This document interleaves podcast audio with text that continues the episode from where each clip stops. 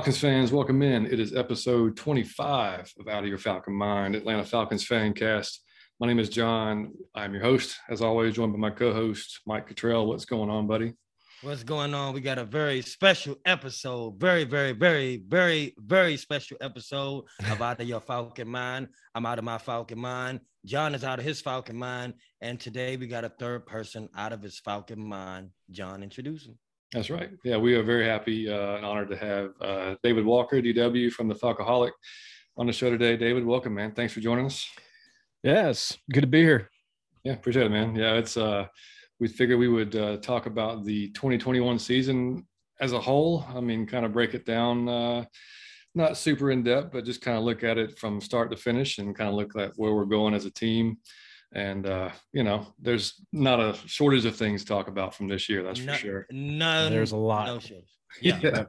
yeah. Um, first off, uh, for any new listeners to us, hey, welcome in. Hope you guys stay around and, and uh, listen go back listen to our very first episode, which we recorded in October.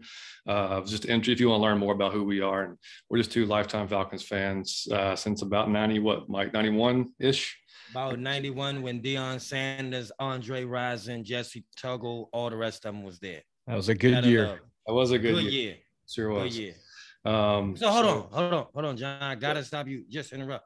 Uh, David, you started being a Falcon fan when? 1980. 1980. David is a Got true Falcon fan, but we got him the props. I love it. The old, the old NFC West days. Who sure was, was, the quarterback of like the Falcons when you started liking them? Do you remember? Oh yeah, Steve Bartkowski. Yeah. Damn, man, I Those had that football card. I never knew who that. Was. I had the football card. Yeah.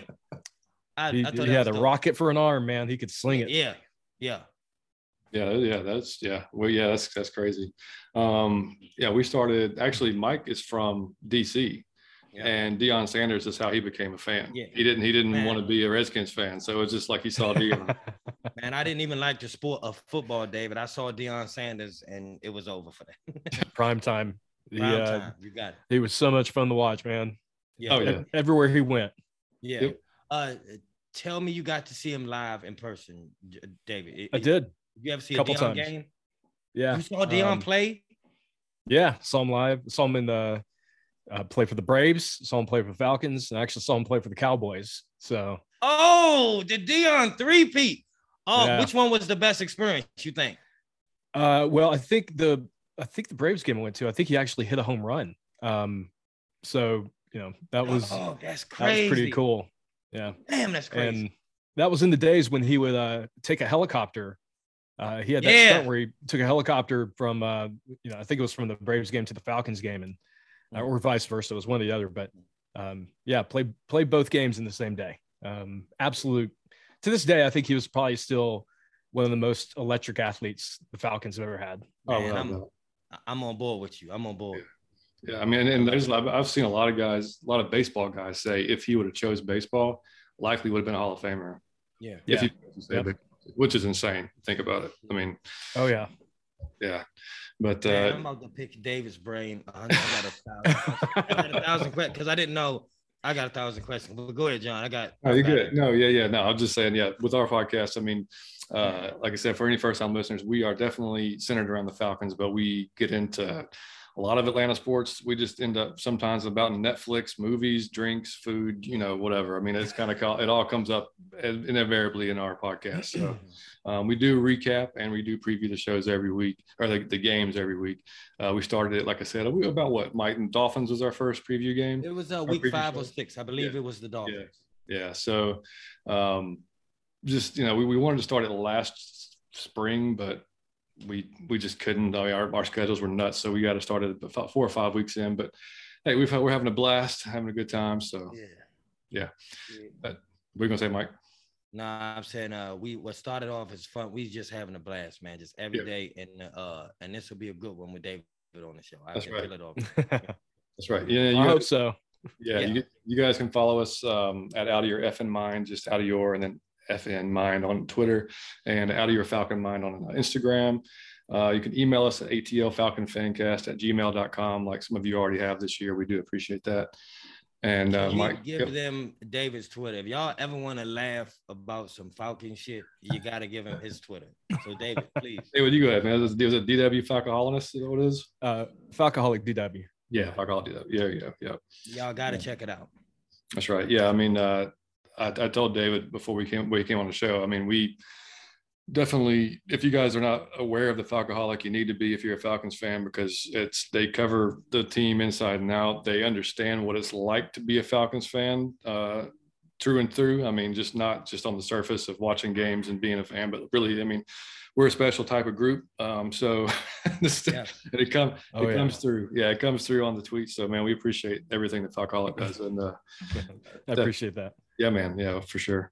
So, man, David, getting into it, man, right into it. Um, when the Falcons first hired Arthur Smith and Terry Fontenot, what, what was your first impression? Um, I was excited.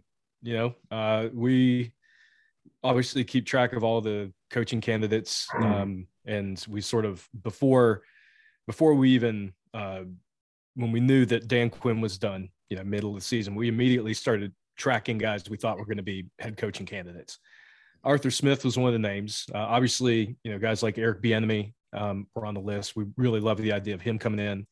Um, but the more I started looking at Arthur Smith, I started watching Titans games, um, and I started watching the Titans Titans games going back 2019, 2020 when he was the offense coordinator, and uh, I loved what I saw. Uh, you know, and it wasn't, you know, a lot of people say, oh, well, it was just Derrick Henry, and, and, certainly having Derrick Henry makes a big difference. Yeah, sure. Um, but what you saw in the passing game was um, he the the concepts he used, especially in the red zone.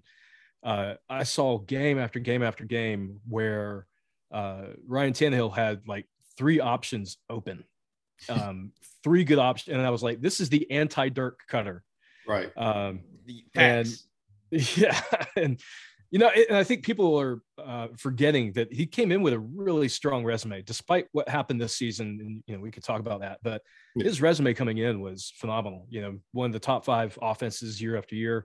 You know, top three in red zone scoring uh, in his two years as offensive coordinator. Um, and and it wasn't a fluke. Uh, you look at the plays, the way he ran the offense. Uh, you would see consistently uh, games where he had safeties confused at, at, at the snap. Those safeties didn't know who they were supposed to be covering. Mm-hmm. Um, and that is fun to watch. And it reminded me a lot of what Shanahan did. Not the same plays, not the exact same concepts, but Shanahan loved to get that defense on their heels where they they didn't know what was coming. With um, variety. Yeah. And yeah. and Smith was the same way. And look, you know, some people I've had people tell me he needs to be fired after one year, and I'm like, you guys out of your mind, man. We've heard the same uh, thing. Yeah. yeah yeah it, it's uh, you gotta give coaches more time than that especially for a roster and you know cap situation like they had but mm-hmm. uh you, you, know you can't scheme around bad offensive line play you know you, there's only so much you can do um but i think there there were plays this year um that should give fa- fans hope that um when the pieces come together uh i i think this is going to be a big dynamic offense again so uh, I love the hire. I was glad they brought in an offensive minded coach. Uh, I was tired of going with defensive minded guys. Yeah. Um, you know, this this is a league that's driven by offense now. Period. Um, David, there's no such thing as a shutdown defense anymore. Sure isn't. So I so I got a question for you, David. Are we just going to jump into this, John? David, do you see it being a dynamic offense with Matty Ice? Um, the truth. I I think there that's going to be a good question. Like next year, um, 2022, I think it's going to be better. Uh, okay. I I don't think it's going to be. I think they'll be in the top half of the league in offense. Okay. Um, because I don't think they're that far away. Now, a lot of that's going to depend on Calvin Ridley and what happens with him. Mm-hmm. But I don't think they're going to be like a top five offense next year. Okay. I just I don't think they're quite there yet. And then you get into 2023. Um, and I don't know if Ryan is here in 2023. So it's it's really open ended. Now, do I think Ryan can run a dynamic offense? Okay. Yes. Um, as long as his arm doesn't fall off. Like he's he's gonna be 37. Oh. He's he's gonna be 38 next year. Yeah. Um, okay. So uh, no, do you do do you honestly you saw him play this year, right? Mm-hmm. Did you was his struggles more from the offensive line and him getting beat up, or do you see his arm declining? I had some initial concerns about the arm. Um, okay. I saw some throws that, um, and we saw several, you know, throughout the year. Like, yeah, and, and you you're not going to find a bigger Matt Ryan fan than than me. I don't um, know, but I don't know. Those th- those throws alarmed me. Um, hey, that I love you, Dave. The same way, and I love Matt Ryan. That's my favorite. Yeah, yeah. but I I, I, saw some of those throws. I was like, whoa, like yeah. it, it, it, just underthrown. Um, yes. you know, he had it was early in the season, later in the season. Um, but then we would see him make throws that were, you know, 45, 50 yards downfield. And you're like, yep. okay. Um, and what this reminds me of is back in 2015, um, Matt Ryan is and will always be a confidence thrower. He has to be confident in his offensive line. He has to be confident in his receivers and he has to be confident in the scheme. He has to know and, and be comfortable that uh, in, in, what is developing on the field. Um, okay. 2015, he short armed passes. And I think people forget that, but there were people then in 2015 saying he's cooked. You know, yeah. this okay. is, yeah, yeah. So okay. We heard the same story back then. We heard them yeah. saying, oh, Matt Ryan is cooked. Um, you know, the Falcons need to be prepared to draft a new quarterback in 2016. Uh, and of course, once he got comfortable, once they brought in Alex Mack to shore up the yeah. interior of the offensive line, um, and once he had a year, a full year in that scheme to fully digest what it was, um, you know, 2016, no one was talking about his arm being cooked. Um, so I obviously he's older, and mm-hmm. you, you got to keep an eye on it because yeah. uh, you know you look at Drew Brees and it, it seemed to happen overnight. No, you you spot on. You spot on. Yeah. Um, but I think he probably has uh, two, three years left before we'll see a substantial decline where Man, where you, it becomes where it becomes a problem on yeah, the field. You you are welcome on this podcast from here into eternity. you talk good about Matt Ryan. You welcome, man. I love you, buddy. John, oh, yeah. No, it's, uh, yeah, no, Matt, no, yeah. I mean, Mike Mike, I don't think you've ever said uh you you said uh you said similar early in the season. You're like, I was a little worried about a few passes. I was because he right. I don't care if you're his yeah. biggest fan, you right. have to be honest about a few of those throws correct. you saw. Yeah, yeah, correct. Yeah. And I mean, uh when you're talking about how he was in that 2015, same thing uh, with Arthur Smith this year. There were so many folks, if you remember, that wanted to fire Shanahan after year one and get. I mean, because yeah. they, because they they that the offense was terrible and they couldn't get it. And I remember the clip of Ryan on the sideline. They, they had a mic there. The NFL called him and said, "When we figure this out, we're going to be unstoppable." Yeah. You know, and it was uh 2016 and was what I mean. They were basically. I mean, they couldn't yep. be stopped. And I mean, I, I said that several times this year to some uh, some people I know that were you know Arthur Smith's not it. I'm like, dude, seriously, it's been seven games. Like, how can you mm-hmm and are you yeah. watching what literally on the field with them? Like, I mean, it's you know, you can't make that that judgment that quick unless you know off the field he's doing something insane, which he wasn't clearly. Yeah. So I mean, like you have to give him an opportunity to to bring in players, and and like mm-hmm. like David said earlier with the cap situation. I mean, you, when you're when you're uh, when you've got enough to buy a hamburger, I mean, basically when there what else i mean i don't know what you expect from them to do i mean. Yeah. not even the five guys burger like not, uh, even not cheap. like a regular hamburger. Yeah like the, the, wendy's 99 cent special. Yeah Freaking, you yeah. get yeah you get two or three of those. Yeah i mean it's crazy. Yeah. Yeah but i mean and the and the matt ryan stuff too i mean i agree, oh, I agree. huh? No i was gonna say i want to come on i I, I got something else. Oh, yeah, yeah, matt no. ryan what? No i just i agree with what david said i mean you know, the big, I guess a big question going into the off season is do they extend them to lessen the hit, make up more room for us to go out, do things in the, and, and not, I don't mean extend them and say, keep him for five years, but just make it right. more, you know, doable for us to go out and, and actually bring in free agents and sign better, you know, players. I mean, if if that happens, I'm kind of on the boat as if they're if they don't draft a QB this year, which I don't love the QB class this year. I mean, there's a few mm-hmm. guys I'd say if they're there, maybe, but they're like we were me and Mike were talking about before. There's so many holes. I guess if you plug one, I mean, you're making a, you're making progress. Uh, I don't know that that's the hole you necessarily want to plug first because it's not your biggest need by any stretch of the imagination. Mm-hmm. Um, you're going to have to have a plan because, like David said, I mean, he's age is what it is, and you know, age is it's undefeated. you never it's undefeated. Yeah. So I mean, except for Brady, but it will catch him one day. Yeah, I'm looking forward to that day too. When he, yeah. yeah, when he's 64, he'll finally realize. I mean, so I got uh, So I got a question, Dave. It's been a big argument, and I've gotten into heated arguments about this four or five times in my life. Uh, in your opinion, uh, without a Super Bowl ring, without a Super Bowl ring, he has say he stayed with the Falcons one more year. He put some stats on the board.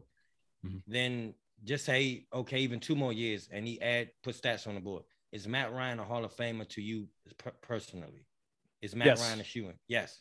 Why yeah. you say that? Um, I love this so, dude, John. I, I, mean, I love this dude with a passion. Please go ahead. now you say uh, why is that? Well, uh, first of all, stats do matter. Um, okay.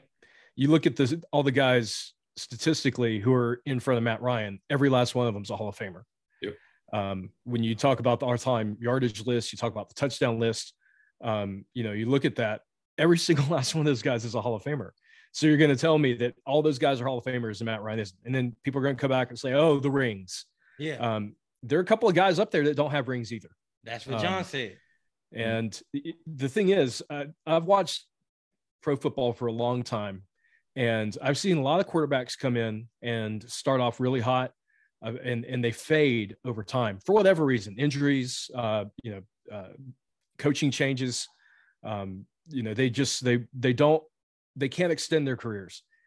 For a quarterback to have a 14 year and probably 15, 16, 17 year career yes. is crazy difficult. Um, look, just look up I 85 to the Carolina Panthers. Cam right. Newton came in with a bang. He was, yep. you know, a dynamic quarterback, uh, was putting up big numbers. You know, obviously not as much as a passer, but, uh, you know, clearly was a, a big weapon for them and couldn't keep it up, couldn't sustain it. Um, your ability to sustain a career for over a decade, a decade and a half in the NFL. Um, Ryan has only missed three games, two two games in 2009, one game in 2019. All of that matters. And look, the NFL does not keep quarterbacks around because they like them. Right. You have to stay productive.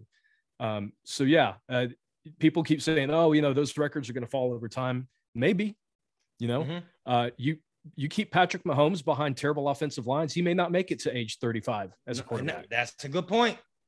So, and, you know, and, Ryan has put up with a lot of crap over his career. And for him to stay as healthy as he has, continue to put up the stats he has, uh, in my mind, is Hall of Fame worthy. Yeah. Out of your Falcon mind, David Walker, Johnny Yates, Mike Kitt, Matty Ice. I love it. Yeah, I couldn't agree more, man. I mean, that's and he's been sacked 450 times in his career and hit God knows how many times. And just and to and to miss what two to three games, like you just said, is I mean, it's almost impossible. I mean, it really almost is. impossible. I mean, and it's not like he's getting touched. I mean, he's getting hammered and get, yeah. I mean, big dudes are landing on him. I mean, it's not like it's uh, you know, I mean, in this year especially, like I said, and then, you know, so I yeah, I definitely definitely agree with you on that one man, I could turn this to a, a, Matt Ryan podcast if I don't want to. So I'm gonna let John go ahead. I'm, I'm gonna just let you go ahead.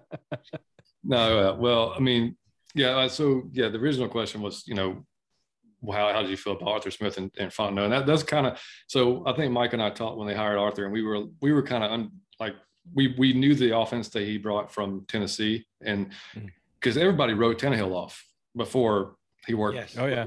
You know what I mean? And he was like like, he was done. He's not gonna be. He's gonna be. He's a bust. And then Arthur even worked, Tennessee did. He was their backup. They didn't bring him right. in to be a starter. Yeah, Mariota was right. Right. He was behind Mariota. Exactly. I, I forgot about that. I for, he wasn't a starter. Right. No. Yeah. Yeah. He just. Mm-hmm. So uh, you know. So I, I like you did. I mean, I didn't go back. I, I know I didn't watch as, as, much film as you did with, with the Titans offense, but um, I saw what you know we could do there, and especially after the signing of uh, CP, I thought, okay, it's probably going to be his Henry type of guy because you know, in a way, because we need we didn't have anybody. I mean, I, I mean, Mike Davis, uh, you know, did a job. he did a job. I mean, you know, Damn. so, so uh, Damn, John. I mean, it is what it is. He got dressed. He put on his cleats. You know, he did a job he, uh. He cashed the checks. Yeah, he did. He did. He did. He yeah. showed up on game day. You know, yeah. he did the, the bare minimum there. And yeah, yeah. pass protected, probably better than Jalen Mayfield. But anyway, no, he, um, probably. that's a low bar. That's, that's really is. It's really my man, my aunt can pass protect. man, I'm not. Yeah. yeah, I know. But uh, yeah, so anyway, we, you know, I was pretty excited about Fontenot too, just seeing what he did with that Saints team. I was like, okay, you know, this obviously this looks like he can evaluate talent. So, you know, they, excited us about that as well. So, I mean, as the season start started, you know, I mean, I don't know about you. I had literally zero expectations. Like I, I yes. didn't know if we were going to win two games. I don't know if we were going to win seven games. And I thought if we won seven to eight, that's a hell of a success, to be honest, with what we had to go. And that was even with Ridley before, before the Ridley stuff even happened. Yeah, exactly. You know, and, um, you know, I, especially coming off of last season. Um, so, you know, again, that I don't know. I don't, I, I, I, I make the mistake of going on the Twitter rabbit hole sometimes, and it that's I guess what you'll just find that's stupid as shit. but I mean, I, I some of the takes on there uh, after you know, like I said, four or five weeks. Like I don't know yeah. what you're looking at on the field. Like what do you expect from these players who you don't see? You don't know their names. They, these guys are rookies, or they're uh, you know literally like let's kick the tires on this guy and see if he's still got some tread left. I mean, like that's what mm-hmm. we were working with, you know. So mm-hmm. basically. Uh, yeah. So uh, yeah, I, I, didn't. I had zero expectations, so I was pretty happy to be honest with you. With I mean, all in all, I mean, I, I wasn't expecting any. I wasn't expecting a playoff run. It was funny we were talking about the playoffs. Um, you almost made it far into the season as we were. I mean, because I mean, we kept uh, during the season, you know, even though our shows, we were like, I guess we have to talk about it because we're technically in it. But I mean, you know, it's we knew that it, you know, we I, knew I, we wouldn't talk about it for long. yeah, it was. we knew it was slowly coming to an end. Yeah, but yeah. So, um, David, if you had to pick a um uh, a surprise Falcon this year, somebody who you uh, may have um, underestimated, who kind of blew your mind in their performance over the season, or they blew your mind in how they improved from week to week uh, on offense and defense, who would you say? I mean, the easy answer is Patterson, right? Like, wow. I don't okay. think anyone expected him to be as um, a big a contributor on offense um, as as he was. Uh, yeah, it's got to be him, man. Like, okay. uh, yeah, he's. So, uh, so like a defense is who? If you had to pick somebody on defense, would you? easily AJ Terrell. I, um, I, knew um, that was coming. That's John's. yeah, and the thing is, like, you know, if you look at cornerbacks in the NFL, it generally takes uh, three years for these guys to hit their their peak. Um, the idea of per- Terrell not having hit his like his his true ceiling is should be terrifying to yes. NFL offenses. He was a yes. shut. He's a true shutdown corner. That's what I said. Yep. Um, and in his second year, uh, and yep. on a defense with the worst pass rush in the league, um, and and he, yeah, he blew my mind. I thought he was going to be better. I thought he was going to be a good cornerback. I did not think he was going to be an All Pro cornerback. Um, yeah, and that's that's a massive leap. Massive. Yeah. Yeah. I don't, I don't, know that I've ever seen a corner go from year one to year two like that. Not I mean, no. and, and I, I, think that's a big reason he didn't make the Pro Bowl because nobody, he was like, everybody's like, who the hell is AJ Terrell? I mean, like, because yeah. mm-hmm. I mean, he was okay last year. I mean, but I did not see that coming. I mean, nobody did. Mm-hmm. Like you said. Nobody did. Nobody did. No. Um, yeah. I mean, and I, I mean, I guess the easy, this, all these questions can be answered somewhat easily, but the, um, I mean, the, the person that, you know, I guess let us down the most could be a few different people, but Mike, uh, who would you say on defense? On oh Fowler, Dante Fowler. Mike, no, not a fan If I could push one, if I could, if I saw the motor bus coming, and I could shove one person, cause he, cause he got every, he has everything that you would want: speed, the height, the strength. No production. I have no understanding. So hold on. So I, ha- I have to say this, man, David. John is uh the, the thing about our podcast is two people John really really dislikes. Okay, when you bring him up, he gets really mad. He just nothing positive. Dan Quinn and Vic Beasley. Okay, Vic Beasley get under John's skin like Dante Fowler. Get is it is do you have a Falcon who just get under yours or who you think we overpaid or who who you just was kind of like no, I just because for me it's Fowler, for John it's Vic Beasley, do you have one? It could be now or, oh. or, or past. Easy. Ray Edwards. okay.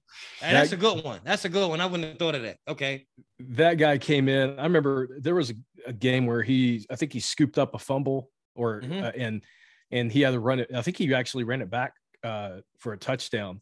And that, that SOB was winded. Like yeah. he, this guy could not even come into camp and into the regular season in shape and yeah. and and then during the season you're seeing like he's a a, a damned underwear model. I'm like, yeah. what is happening? What is this garbage? Yeah. Yeah. And I was I was excited about that signing too. I was like, yes, I was too. Pass rush. This is gonna be great. And then yeah, he's, he's gonna help out Abraham. And exactly. Like, yeah. All that guy did was take terrible, you know, Instagram photos. That was oh, the yeah. extent of his career, man. Yep. Oh, yeah. No, and, yeah.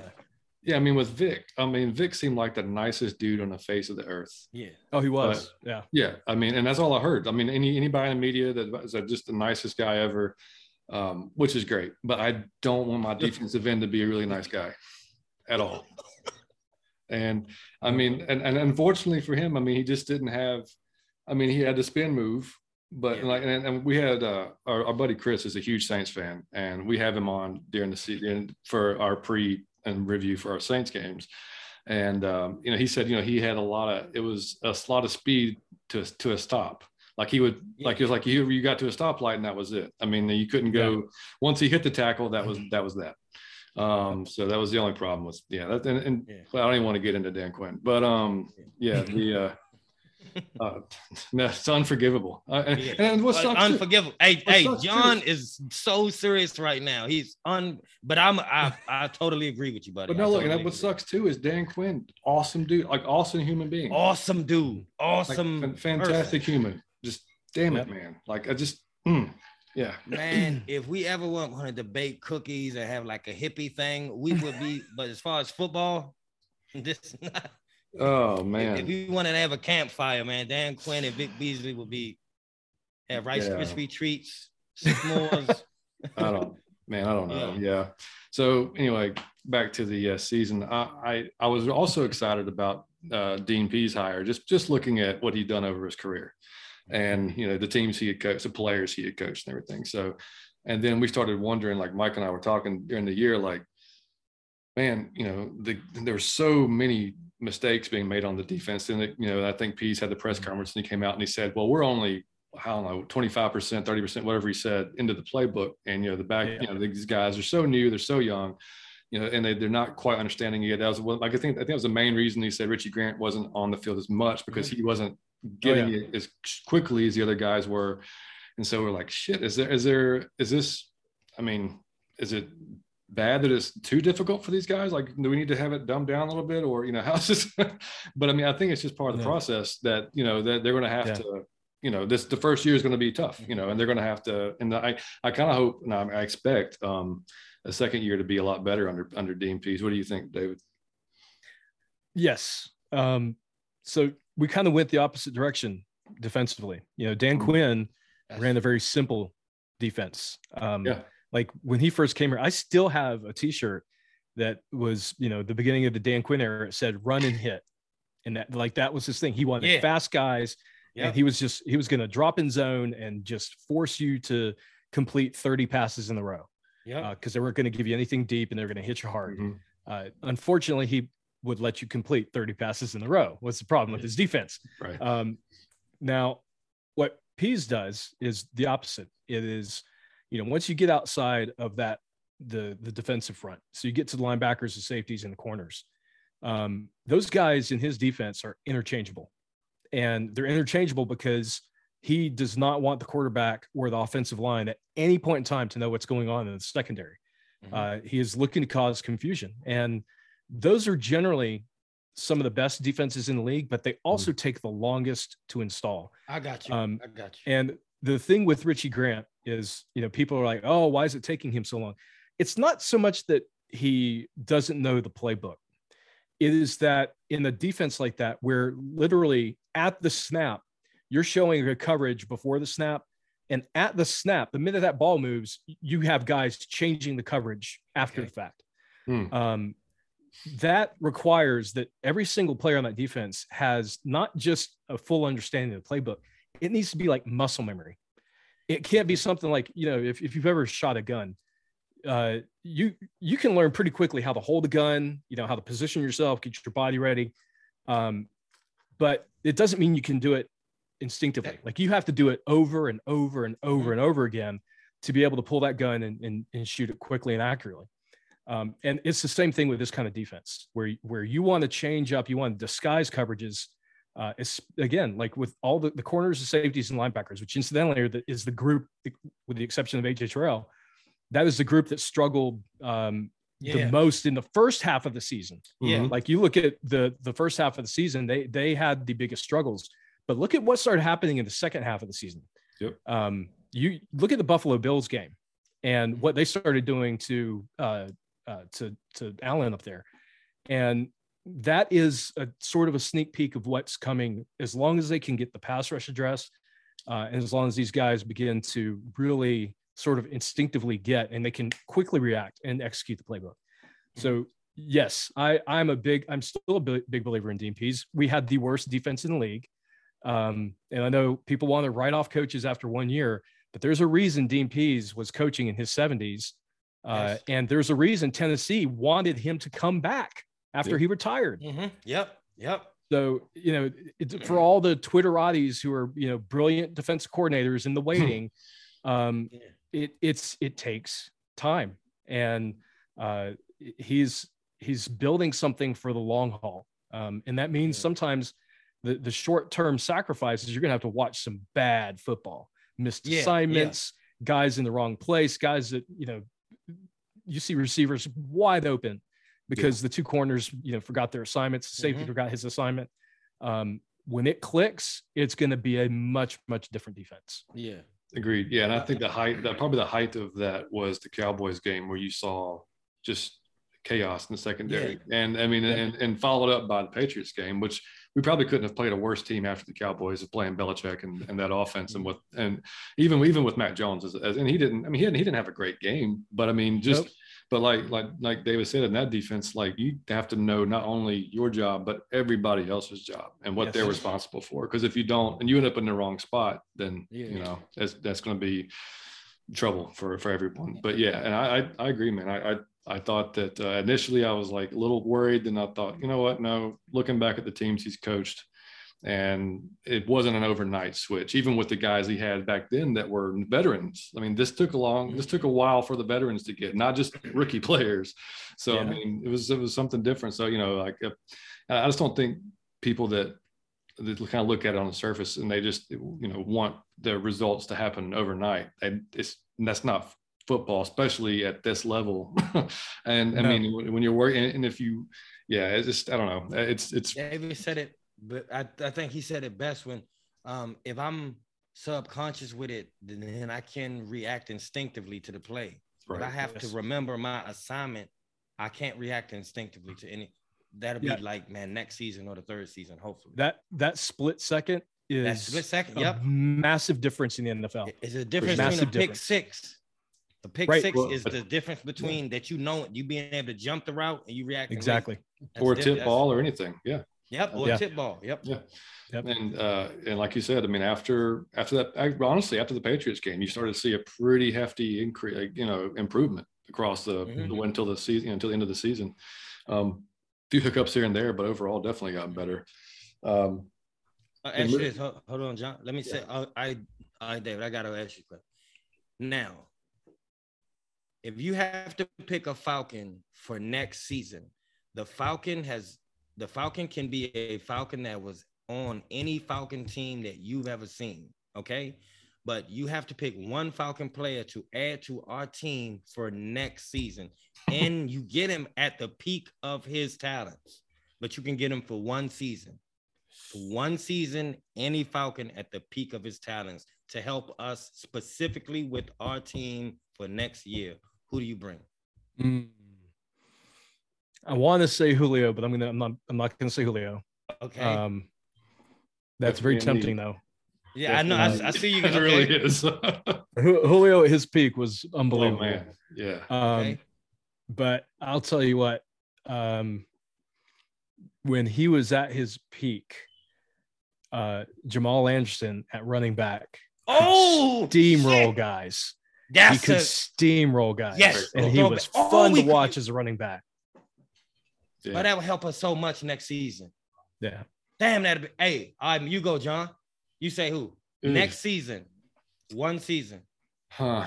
At the all peak right. of his talents. Peak of his talents. Just because uh I'll go defense just to be different. And I mean, Deion's the easy one to say on corner because we, you know, but I mean, we got AJ, we got AJ, so I'm not going to say that. Um, I'll go John Abraham at his height because oh, damn, man. damn, do we need a Yeah. pass rusher? Yeah. so, yeah. That's a good one too. Uh, man, I'm going Deion. I'm, I'm Yeah. I oh my God, I- Deion and AJ on the field. Oh at my the same God. time. Oh my Can you god. imagine? Oh Who can complete God. it? But I'm gonna tell you, man, they would have to cover for 10 minutes per play. You get no push, no. But Seriously. imagine that. Wait, no, Oh, before man. before before we actually before we go on the next uh, topic, Da- David, what was your opinion on Fabian Moreau? I thought he got um, kind of a not the like a, a raw deal, but I mean from the from the fans, it seemed like he was definitely the whipping boy. And I, and I Oh, thought, he was. oh, for doubt, yeah, no doubt about it. Um, and, and I, definitely, I mean, not a not a great season, but I was looking at it from a point. I was okay, AJ and Mike and I talked about like if you're not going to AJ, well, clearly you're going to go to the other side of the field, you know, and Yeah. typically that's where Fabian is at. And we looked at the numbers. I mean, they weren't terrible. I mean, like terrible, No. terrible. And I thought he actually I was like, this is not that bad for a young corner opposite of your star corner Mhm. you know, that's also going into the defense. So I, you know, people were ready to just replace him like that. I'm not ready to throw him out just yet. I, I kind of want to see what year two looks like. I am. I agree. he was, you know, the, the thing was, and this is what I love about what Fontenot did this year. Um, Moreau was cheap. Yeah. Um, Yeah. you know, and they did not pay him a lot of money.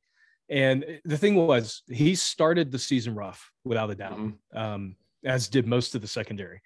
Right. Um, and you know, he got picked on, but there was a stretch in the middle of the season towards you know towards the back half of the season um, where he was playing some really good football. That's what I see. He he was in my mind living up more than his contract than what we had paid him.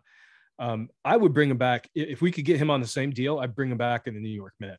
oh yeah. Um, and look, that doesn't mean you like if a if you have a top tier corner that falls to you in the draft, Mhm. grab him.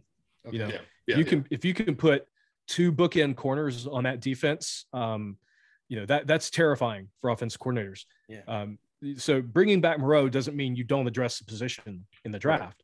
Mhm. Bringing back Moreau means you have a guy who's experienced in the defense, who can give you stretches of quality play, who doesn't cost you a lot of money, Mhm. um, who is still relatively young. And you know, worst case, if you bring in another guy that supplants him, you've got a cornerback three, cornerback four, who you you know you can put in as a starter in a pinch because God knows the NFL is all about injuries and you Yeah. know what kind of experience depth you have. Yeah, I bring back Fabian Moreau and it, it easily. You know, he's not a great corner, but we don't need him to be a great corner. We're not Mhm. paying him, you know, fifteen million dollars a year. We paid him a 1000000 Mhm. um, and I think we got more more than the our money's worth out of him. So yeah, uh, now again depends on the money. right. Um, Yeah, I'm not yeah. I'm not going to pay a Fabian Moreau three five million a, No, a year, no, no, no, no. but for a million a year, absolutely, I bring him back. That- That's a great answer. Great Yeah. answer. No, I agree. Um, all right. So the topic that I guess surrounded the team most of the year, um, Calvin Ridley. I mean, and nothing seemed to change from week to week with the team, is what they were saying.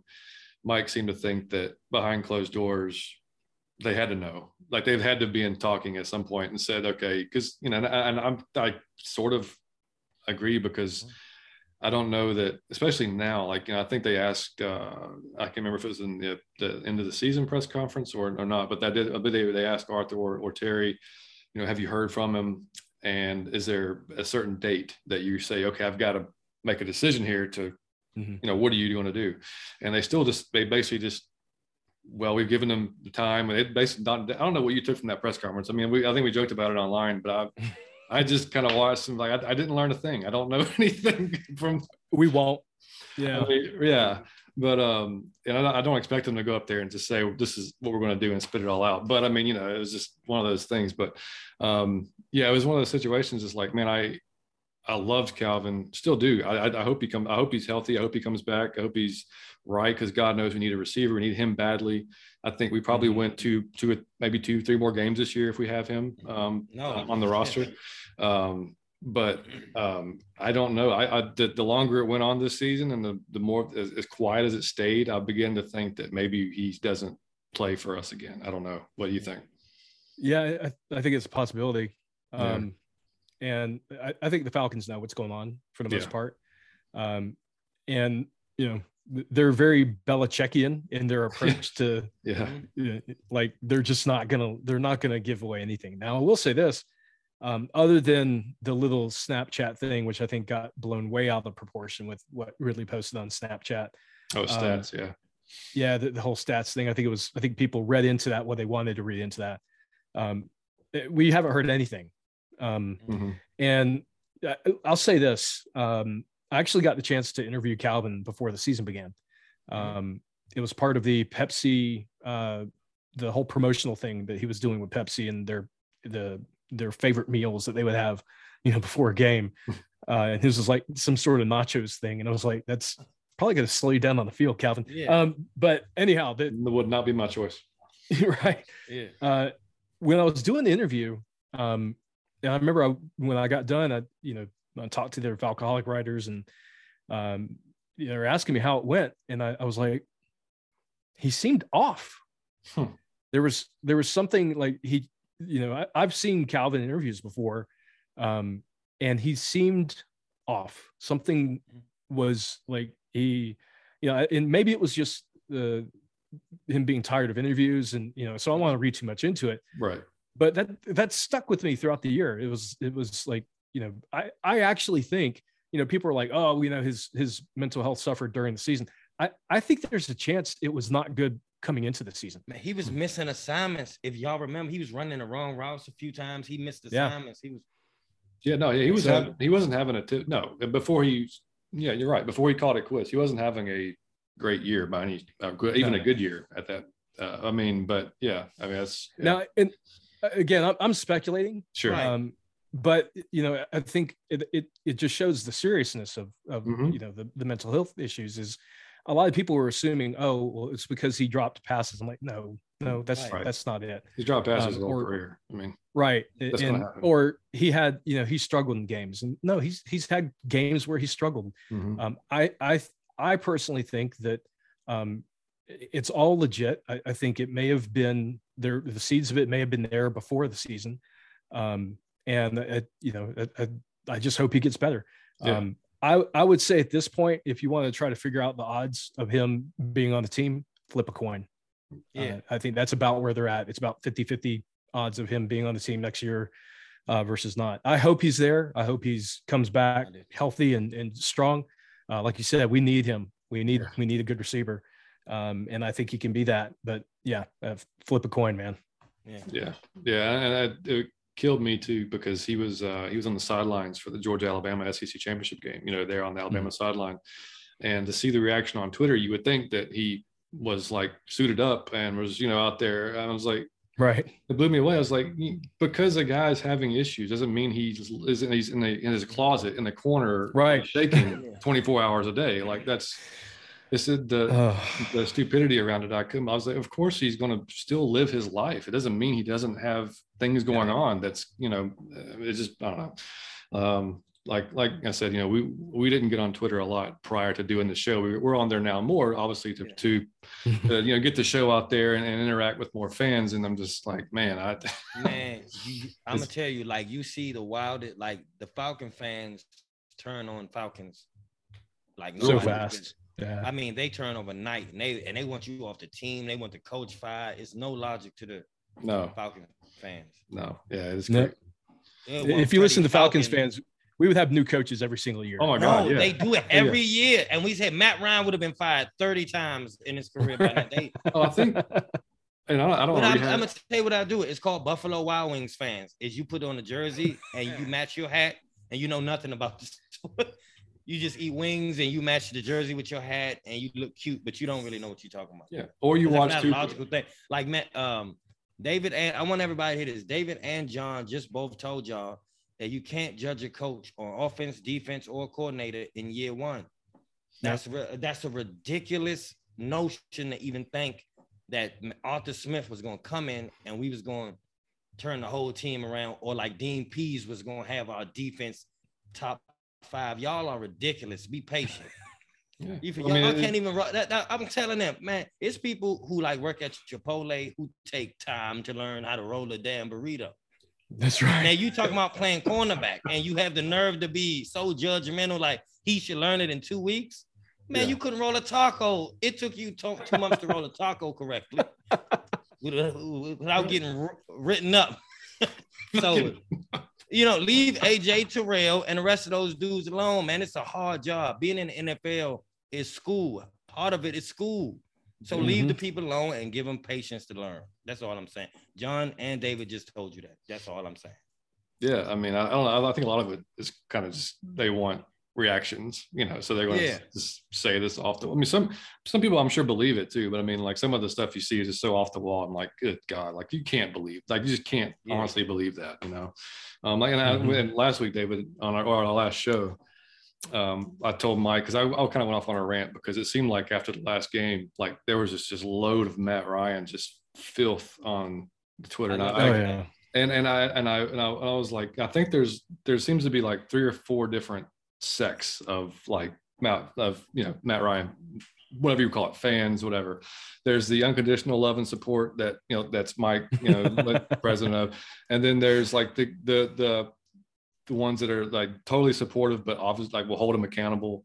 Then there's mm-hmm. the ones that just believe that it's just time to move on. Nothing against Matt, Matt. It's just time to move on. They want a new quarterback in the system. That's fine. Then there's the ones that just completely throw hate at him for whatever. I can't figure it out, man. Like I don't. I just I can't figure it out. Like I, of all the players, the stuff he does off the field, the most genuine dude to play looks like to play with the teammates. Every teammates loved him. I, I just can't. I couldn't wrap my head around it. But and yeah. and the same way I was trying to. Uh, I was saying on our last show, David, that uh, being a quarterback is like being the logo of a team. You like you the face, yep.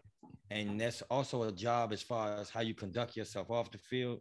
And you got it, man. 15 years, 14 years w- without being on TMZ, without getting caught cheating on your wife smoking weed or at the strip club. Matt Ryan has been flawless, man. You got to give him the way he conduct himself, the way he dressed, the way he talked, the way he's he's a professional quarterback. You can't ask for yeah. more than that. He's a class act, man. Yeah, that, I, Completely. I and obviously we rolled back we rolled back around to Matt Ryan somehow. But I mean, the uh, I told you, hey man, I could do this ten ways. I could do it ten different ways. But uh, but David, I think yeah, see, I, I there think, you go.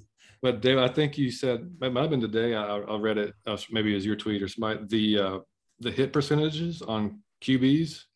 It's oh, it's awful. It's like one in like one in four, basically.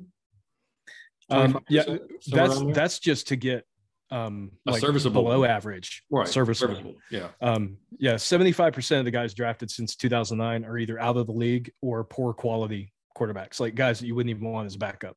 Seventy five. So three out of four.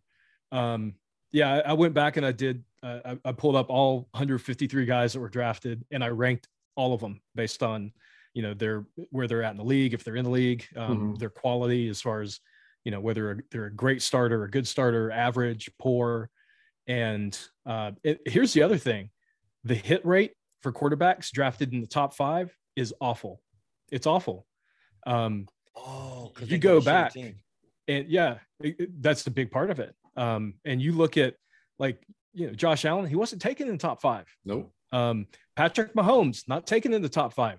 That's Lamar Jackson point. not taken in the top five. Usually, those teams that are in the top five are there for a reason. They pull mm-hmm. in the quarterback, they put him on an awful team, and the guy flames out. Um, and and a lot of times, uh, teams reach for quarterbacks. And mm-hmm. I, I, I think ultimately Wilson in this past draft class will be that guy with the Jets. Uh, surprise, surprise. Yeah, and by the way, no other team has drafted more quarterbacks in, in, since 2009 than New York Jets. They've drafted nine quarterbacks uh, since 2009.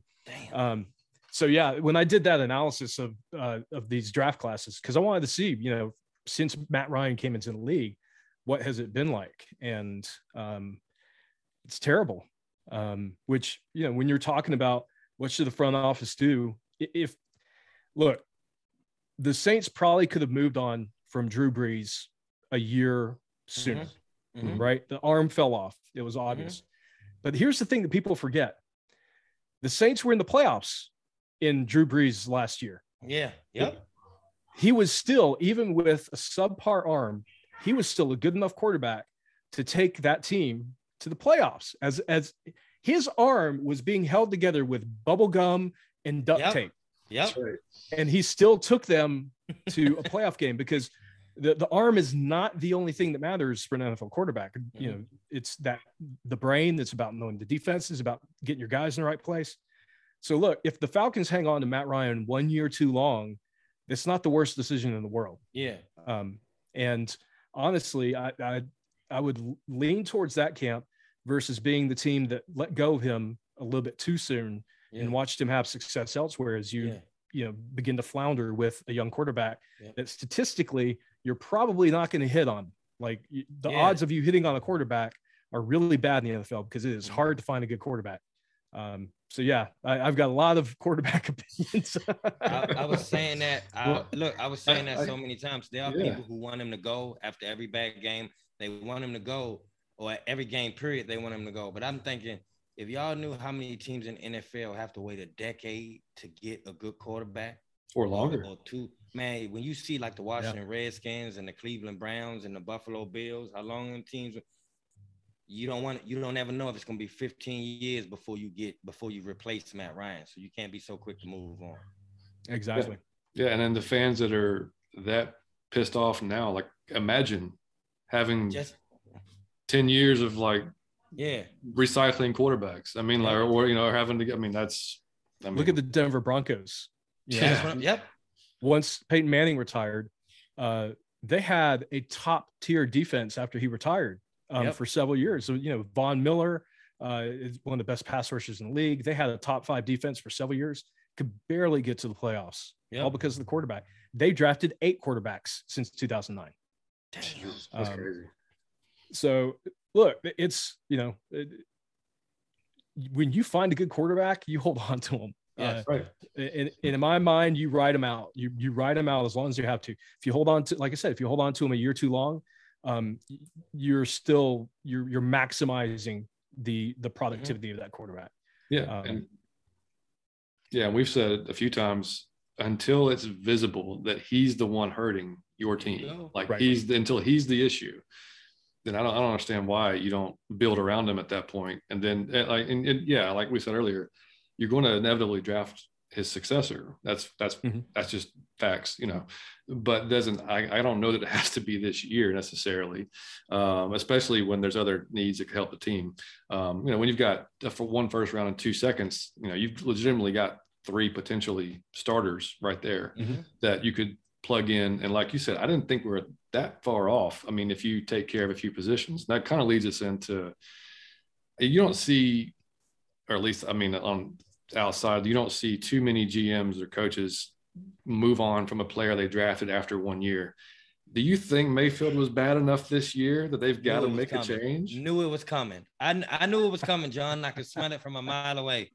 No, go ahead, he was so epically oh, bad this year. No, like, no. Do you Spot say, on. okay, sorry, but I screwed up on that one. I gotta, we gotta figure this out. Um, I, I think what you have to do is realize, um, first of all, the, I don't think the plan was ever for him to play a snap this year. Uh, mm. You remember Josh Andrews was Supposed essentially the named starter right. and then right. broke his thumb in the mm. first week of practice in the regular season. Um, and then I, th- I think when you look at who was on the roster, it was like, okay, you know, the only other person who got any kind of snaps with the first team was Jalen Mayfield. We need to put him in there. Um, and he had, he was the worst pass blocker in the league. Mm-hmm. Now, he actually turned out to be a fairly decent run blocker by the time mm-hmm. the year mm-hmm. was done.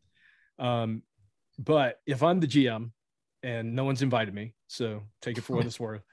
Uh, if I'm the GM, I'm bringing in a veteran uh, to compete left you. guard.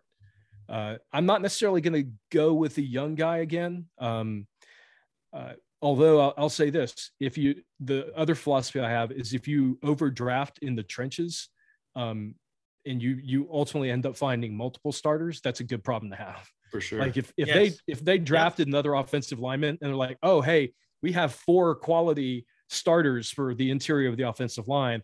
Um, that is a hell of a good problem to have. You have you have draft capital for you know trades and, and whatnot. Mm-hmm. Um, so if they, if someone falls to them and they take someone in the first round like to compete uh, somewhere on the offensive line, great, do it. yeah. Um, but I, I think you you can't go into next year hoping and praying that Mayfield makes so big of a leap that he goes from the worst guard of the league to being just league average. To just mediocre. Because that would yeah. that would be a He's, massive leap.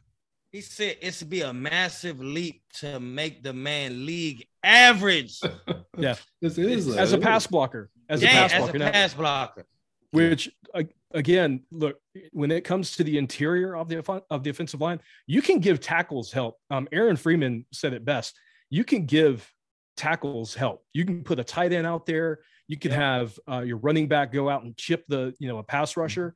It is almost it is impossible to give an interior offensive lineman help. Um, and there was a reason that at the at the absolute peak of the Saints offense with Drew Brees, they had two mammoth men at left yep. guard and right guard. Yep. You did not pressure Drew Brees up the middle. It did not happen. Yep. Um, and I think with with Matt Ryan, you got to do the same. So you can't. I I think Mayfield can turn into something eventually, but I would not bet on him making that leap in just one off season. Bring in the veteran. Um, worst case, if Mayfield takes the job and the veteran has to sit on the bench, you've got good depth. Um, you know, most likely scenario is he gets beat out and he gets another year to develop. Right. So, yeah, thank, but thank I'm, I'm not going to like cut him like he's cheap. Yeah, you know, at this point, it's right. yeah. I mean, thank God uh, Chris Lindstrom was like maybe the best right guard because my God, if he had been mediocre, yeah. then Matt maybe have not made it through the. Matt season. would be dead. Right. Matt would be yeah. dead. Yeah. Face down. We'd be talking about replacing him because Matt is in the ground. Matt, yeah, yeah, exactly. Exactly. And I and, and on the offensive line too, McGary was a guy who just he pissed me off because it's like the consistency. You just it was like there you'd see flashes were like, damn, that's great. And then all and on in other plays, it was just like, whoa. I, I you know, so I don't I'm still, I mean, kind of up in the air on that guy too. I'm not I, I don't uh, know. Yeah. Man, uh, so man, David, who's who's your favorite Falcon on this current team? Hmm. Player I am not going to say Matt Ryan because it's always Matt Ryan. Yeah. Okay. Um, uh, for all the reasons you said earlier. You yeah. Know, um, and I, I, I am unapologetic in being a Matt Ryan fan. I love um, him, man. I'm the same way. Out of your Falcon mind. All right. So who do you say if you're not saying Matt? Just from no, this particular team. From this team, um, as far as favorite player, I am so excited about Kyle Pitts. Uh, yeah. Yeah. I he I I think his I don't think people fully understand what he did this year. Yeah. Um because I, I, saw people saying, you know, oh, it was an underwhelming year. I'm like, what in the hell are you watching? Oh, what standard? Um, but yeah, like he broke all these different records, and oh yeah, well he did it in 17 games. No, he actually did in 16 because he barely played in the 17th game. Mm-hmm. Um, and uh, we have a tight end who, by pro football focuses standards, was up there with guys like Mark Andrews, uh, Travis Kelce, George Kittle, and Rob Gronkowski. In year uh, one. In his performance in year one. In year one, in his rookie year, he leapfrogged again uh, over all the other tight ends in the league, and he's mm-hmm. in the conversation already with those guys. Um, he's he's just turned 22. Mm-hmm. His potential uh, is terrifying. Okay. I, you know, people said, okay, this guy's he's a wide receiver. Um, I understand what you're saying. He he takes a lot of snaps in line. He he he was a run blocker in a lot of plays, um, but he has wide receiver potential. And the the only guy I can think of that um, that from the body type to the way he plays to just the when he turns up field having speed that is uh, just catches you off guard. Um, because I watched him uh, in college and I watched him in the pros was Calvin Johnson. Um, ooh, that's ooh. when look when Calvin Johnson would catch the ball, and because Calvin Johnson was you know same size, about six five, six six. When when CJ would catch the ball and he would turn up field, all of a sudden these he, he doesn't look like he's running fast. Yeah. all of a sudden these guys are just like falling behind yeah. him. Mm-hmm. That's and like we saw the same thing with yeah, we saw the Julio. same thing with Pitts. Yeah, with with Julio. Um, but we saw the same thing with Pitts as a tight mm-hmm. end, where he he catches the ball and you're like, oh look, he's he just gained 25 yards, mm-hmm. and he did that repeatedly. I am so excited about his potential. Like I, I get giddy thinking about what he's going to do in year two, especially when you put some other weapons on the field where he's mm-hmm. not getting doubled on every single yep. play. Oh my God. Yeah, uh, Matt Ryan it, may throw 4,000 yards just to Kyle Pitts. That's what I'm saying. I mean, I would love it. That's what makes it so impressive. Because I, I, mean, yeah. that, the people that, that, like you were saying, this, you know, had the negative things to say, that he did this with every team knowing, okay, he's one of two possible dangers we have to worry about on offense. Mm-hmm. Yep. You know, him and CP, if we know where they're at, I mean, and so they're going in. I mean, because I mean, I love Russell Gage. I love what Russell Gage did this year to step up. Love it. Mm-hmm. Because he, you know, he's not a number one in any team anywhere, mm-hmm. but he had, he was forced into the role and he did the best he could. You know, I mean mm-hmm. that. So I, I nothing but praise to say for him. But I mean, for the defenses to go in and go, look, I mean, all we have to do, we're going to double this guy and we're going to make sure we know where CP's lined up at. And then to, for Kyle to still have those numbers and to see that speed also it's combined with the strength, stiff arming guys like they're, I mean, just leaving them oh, in the, man. I mean, man, yeah, I'm with you. I'm with you. I, I can't wait to see just get a full complement of receivers, have a, have a, a running game that's, it was crazy. Offensive line. Yeah, but right. you know, uh, the we talked about it uh, quickly before the show. The the PFF run blocking grade for the team was sixth uh, in the league, uh, which blows my mind because what we had what about a four week run there. We actually we were like hundred. It was literally four weeks. Yeah, four straight weeks. Yeah, yeah. and then like every other game, it was 60, 50, you know, 34, you know, and I was like, how the hell did that uh, and and I like off the blank cut a check. I think he cut a blank check. no way. Hey, PFF, we we need something good on this list. Um, yeah, right, right. But uh, no, but I think you know, listening to you and Evan talk about it, I you know, PFF is not a definitive thing like y'all were saying no, no, on, on your podcast, but it does give you a metric to go by, and they're typically pretty pretty spot on. So it was kind of yeah. that that was a, that was one that blew my mind though, and another one, and this wasn't a PFF, but um, well, no, actually it was I think you guys said that um, Matt had the second most balls that should have been caught that were dropped. Yeah. right? Yeah. yes. Just, that is an important stat. So That's important. So for every every Matt Ryan hater, he had zero help on the offensive line. His best wide receiver took three quarters of the year off, not Man, because Julio he had Jones to. left. Julio Jones left. Julio He's got Jones one tied in. Yeah. He's got New Mike Davis. Right. He's got a new coordinator. Mike Davis was his running back. CP was occasionally, actually a decent amount. Um, and his receivers are dropping balls they should have caught. Uh, so I, I mean, his numbers were about even to what he normally do. And and then, oh, and we said what we say, Matt, Matt or Mike last week. Matt was uh, eight in the red zone, eighteen touchdowns and zero interceptions this year. Zero in for the, the red, zone. zone. So, I mean, I, yeah. I, don't I don't know what else you. He, when we said he has his physical limitations, and he we know we everybody everybody knows that. Um, he's not going to get outside the pocket and run and, and burn anybody by any stretch of the imagination. In fact, I, it pains me to see him run. Like it, hurt, it physically hurts Same. me. Like it, yeah. I, yeah. I just, I, my leg hurts when I see him run. but, but, but so that's why what Davis earlier, like if we're going, if we have Matt for two more years, or three more years, like that line has got to be I mean, it's got to be improved because he we can't let him, like he said, his confidence has got to get back to the level where he knows he can say in the post game all he wants. I trust those guys. No, you don't. You, there's a few guys you know you don't trust, and as soon as you snap mm-hmm. the ball, you're looking to your left, going, "Oh shit, here we go." yeah. So that's just that's just yeah. fact. So I mean, yeah, uh, yeah. He was uh, Matt Ryan was hit 130 times this year, 130, uh, which was the most in the league. The the next highest team was Chicago, which was 114 times. So he was hit 16 times more than the next highest that's team, and he was sacked 40 times this year. Um, so yeah, yeah, for those who are saying he, you know, this, and honestly, like I said, it, it's, and this is true for all quarterbacks, whether they're mobile or not. Um, interior pressure is a killer. Yeah. Um, you put, I don't care if you put Michael Vick back there in his prime, you get interior pressure on that quarterback, the whole play is gone. It blows up. Mm-hmm. Um, so that's why you you have to you have to fix. And look, here's the thing: um, Matt Hennessy wasn't particularly good at pass blocking either. But if you've got uh, a much better option at left guard, um, Matt Hennessy can be serviceable. And you've already drafted Drew Dalman, so let those guys let those guys mm-hmm. compete. Let Drew Dalman have a full offseason. but it, you have to fix one of those positions. I would rather they fix left guard um, because they've spent you know two literally two draft, classes in a row yeah. drafting a center. Yeah. Um, let's hope one of those guys pans out.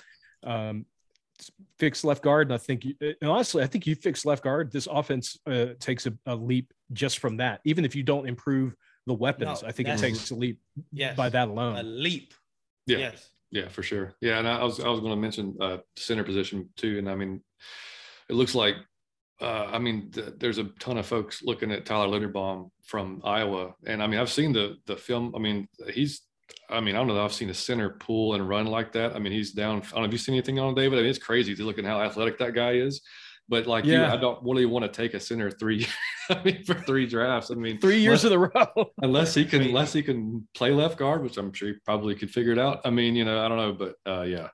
Um, but now switching over to the defensive side of the ball, I mean uh, we the pass rush. I'm sure. Uh, I mean, we've all talked about uh, for the entire year because it's like, I mean, just epically bad. I mean, to see Grady put up what he does with zero help around him. I mean, no. it's like, I mean, it's like you walk into a jewelry store and you got a diamond, and then you've got literally three dirty rocks like right next to him. Like, what the hell are these doing in the same case? I mean, so I mean, uh, it's you know, I, I, I would love to see what he could do with an actual edge rusher any, and some and anybody any team that any help he's, he's going to be doubled immediately so the fact that yeah. he was getting through and making plays in the backfield is just a testament to how a monster that guy is mm-hmm. but i mean whether they address it on I, I, I mean there are some good passers in this draft and that's i mean looking at the draft i mean I've seen you know corner pick first. There's it's very deep at corner, um, mm-hmm. Possibly a pass rusher. Like I said, I I'm, I'm not I'm I'm I would be fine either way. Honestly, if they pick pass rusher, if they believe that's their guy, you know, because we you keep we keep hearing Terry and, and Arthur say they're not going to reach. They're going to pick the best player at that position. Yeah. You know, so and um, Mike and I were talking hell, we might see a receiver go number one again. so I mean, oh man, I I I, I mean I hope it not, could happen, but it could happen. Hey, it could happen. So listen, hold on, hold on. Is it like anyone who you specifically want, David? Is it one player you saw you think is coming up that you want, or is it no. just like the? New I, am a big, I'm a big believer in uh, BPA. Now, a, like a modified version of BPA. I, right. I think that fits your running. Yeah, it okay. it running back. I would I wouldn't take a first round running back, okay. um, unless you think they're literally like going to be a first like ballot Hall of Famer. Okay. Um, I and actually I don't know that I would take a wide receiver in the top five again. Um, I, I think you're seeing a lot more receivers come out. Uh, the these draft classes tend to be more deep with wide mm-hmm. receiver mm-hmm. than they they have been historically. Mm-hmm. But other than those positions, um, it, it, again, if you overdraft a position of cornerback and you have three high quality corners. That's a good problem to have. Yep. Mm-hmm. If you overdraft pass rushers and you have like four really good pass rushers, that is a fantastic problem to have. Mm-hmm. If you overdraft offensive linemen and you have seven quality starting offensive linemen, that is a great problem to have. Mm-hmm. Um, so uh, go BPA in the trenches or at the premier positions like corner uh, yeah. and quarterback. Mm-hmm. And if you believe in those guys, take them. Uh, so for me, if they see an edge rusher that they fall in love with and he's there, take him. If you see a corner that they're in love with, take him. Uh, if they see a quarterback who they think is going to be the franchise uh, cornerstone for 15 years after Matt Ryan, take him. Take him. Um, but get the best guy. The, the only way you rebuild this roster is by getting the absolute best players. And sometimes that means you may double dip the position and you may be shallow at a position for a year or so um, do it because you don't fix a roster in one year anyways. Nope. Okay. Not this roster. No. Yeah, not this one. No, yeah. we said that I don't know how many times. And I mean, looking at the defensive line, I mean, and I, I know I'm going to use Alabama as, a, as, an, as an example, and I know their college team, but that's mm-hmm. their defensive line every year is ridiculous, but it's not necessarily, because it is because of the talent, but they are so deep at defensive line. They, they yep. one guy goes out, the next guy comes in, they are, and I mean, it's not going to be the same NFL because of the contracts and the money. But mm-hmm. if you can build a line where you can get in an edge rusher and you're not losing a lot for guys taking breaks, man, in the fourth quarter, that it's going to show up big time. Mm-hmm. Yeah, will. Yeah, I will. I mean, yeah, because that's that's just you know that's that's where the the difference is made. So, yeah, I'm with you, man. I, I take take the best player that's there that kind of fits your needs, and I mean, which we have a lot of needs, so that's kind of everywhere. it works well. Um, it, it, it, fits, it works out well for us. Um, yeah, and I mean, as far as the linebackers go, it looks like uh, Foye's probably played himself into a pretty decent contract, I guess. Love it. Um, somewhere, whether it's with us, I don't know, but um, you know, I, don't say that, John. Don't speak that into existence, man. I, I love that dude. I mean, yeah, I mean, he, you know, it, he, he gonna cost us some money, maybe.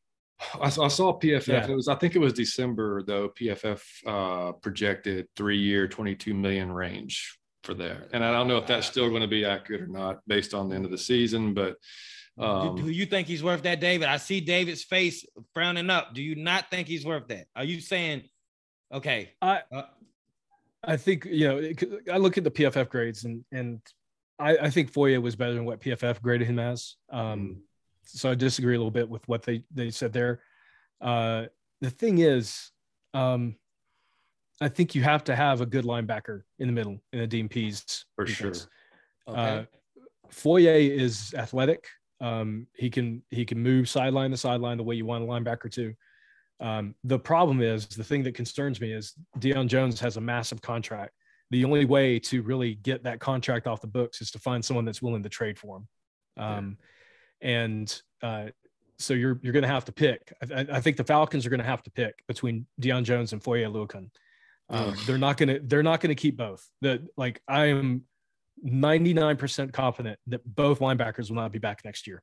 Who do you um, pick, David? I pick Foye. I do too, and I know John. I, oh yeah, I know John picked. No, and, and I, I, I, I try to find someone to trade Deion to, and yeah. then I use that money and I you know pay Foye. So John, yeah, I, I want you to give him your spill on uh, 45, and I want to just see if he can see it too. Well, no, I was just uh, I was a huge Deion fan, uh, Jones, and and I did. I mean, I, did, I think the Dolphins game, the Dolphins game, he was uh, I think he won player defensive player of the week. He had a great good game, and that was one of the that's like the only bright spot because uh, I I was seeing plays and you know since we started this podcast I, we've been I've been watching games back and just being a lot more detailed than I typically would be watching a game and uh I just started and I didn't want to see it's like you know when you you like a you like a player so much you don't want to see the what you're looking at on the screen. And I just kept seeing and I hate I don't like questioning players effort or something like that. I just don't feel like that's fair really really because they're i mean it's a violent sport and everything but you would literally see plays that you know he just would check out on or, or blocks he would typically try making business decisions exactly. No he did. He did. Exactly. And uh and i was just like damn is this really happening? And then you know and mike was you know he was like no nah, i don't think I so. admit it. he didn't want to and then like after i, didn't either. Yeah. Yeah. And after so, after uh, so um, you saw it too david? Yes. Yeah. Um so uh, since 2015, I've rewatched every single Falcons game um, at least once. Oh, um, every single one. And let me, well, with the exception of one game, I've never watched that one. Same here. Same here, buddy. Neither have we. Neither have we. I don't. I, want, I will not even watch we. highlights. I want. I yeah. We will not rewatch highlights. that one. Never. Uh, so that, yeah. did you see a decline for no, 45? his his abilities are as good as they ever were. Like his physical abilities. Mm-hmm. Yeah. Um, he is as fast as he's ever been. Um, I don't think there's been a decline physically, but I saw several plays where it just seemed like he had checked out. Yeah. And look, some of that I want to give him the benefit of the doubt because I love Debo, Um, yeah. I, and I've yeah. I've been defending him this year, uh, but I, I, think I got about three quarters into the season, and people were like, "We got to trade him. We got to trade him. We got to get rid of him. Got to get rid of him." And I started thinking, you know what? He's he stands out on the defense in a bad way. Right. Um, every almost every week. Um, and yeah, I hate to say it because he's we hate to you know, say there was a there was a point in time where he was the one of the best coverage linebackers in the league. Yeah. Um, he regularly on several games shut down Alvin Kamara by himself. Alvin, I was just about to say Alvin Kamara by himself. Yeah. And I I want that Debo back. Yeah. You give me that dude, Debo. Yeah, absolutely. I want the dude that stood up Cam Newton at the goal line. Oh God, yes, concussed I mean, him. I mean, like no, like yeah. I mean, and, and Cam probably had 30 pounds on him. you know, I mean, 30 or 40 pounds on him. You know, I mean, and yeah, I mean, I I don't know. I it sucks too, like you said, because it's the contract. And I, I wondered partly, was it maybe he doesn't like necessarily. I mean, I know it's a new position for him. He's not the play. He's not a signal caller anymore. That could be part of it. And and he, and this and and I so part of me wanted to say, okay, maybe he's getting used to this defense. Maybe he preferred Dan Quinn's version over what he's playing now with Pees.